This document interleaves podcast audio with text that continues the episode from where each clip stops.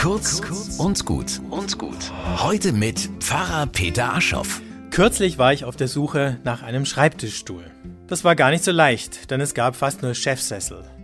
Und viele dieser Chefsessel sehen auch noch aus wie Sitze aus einem Rennauto, mit abgesetzten Nähten und farbigen Applikationen, straff gepolstert und vollgefedert. Nur Gurt und Airbag fehlen noch. Dass man sich wenigstens am eigenen Schreibtisch gern als Chef fühlt, kann ich verstehen. Aber wozu diese Rennfahreroptik?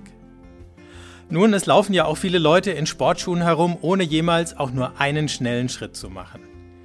Es genügt ihnen, sich ein bisschen sportlich zu fühlen und auf andere so zu wirken.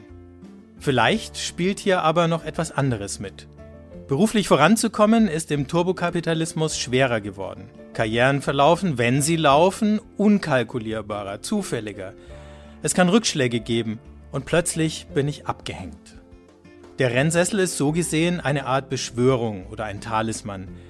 Er hält die Illusion am Leben, dass es mit Schwung vorangeht. Auch deshalb verkauft er sich so gut.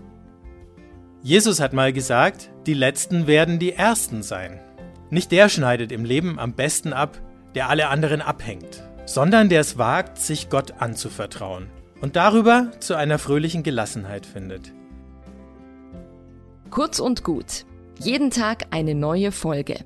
Am besten, ihr abonniert uns.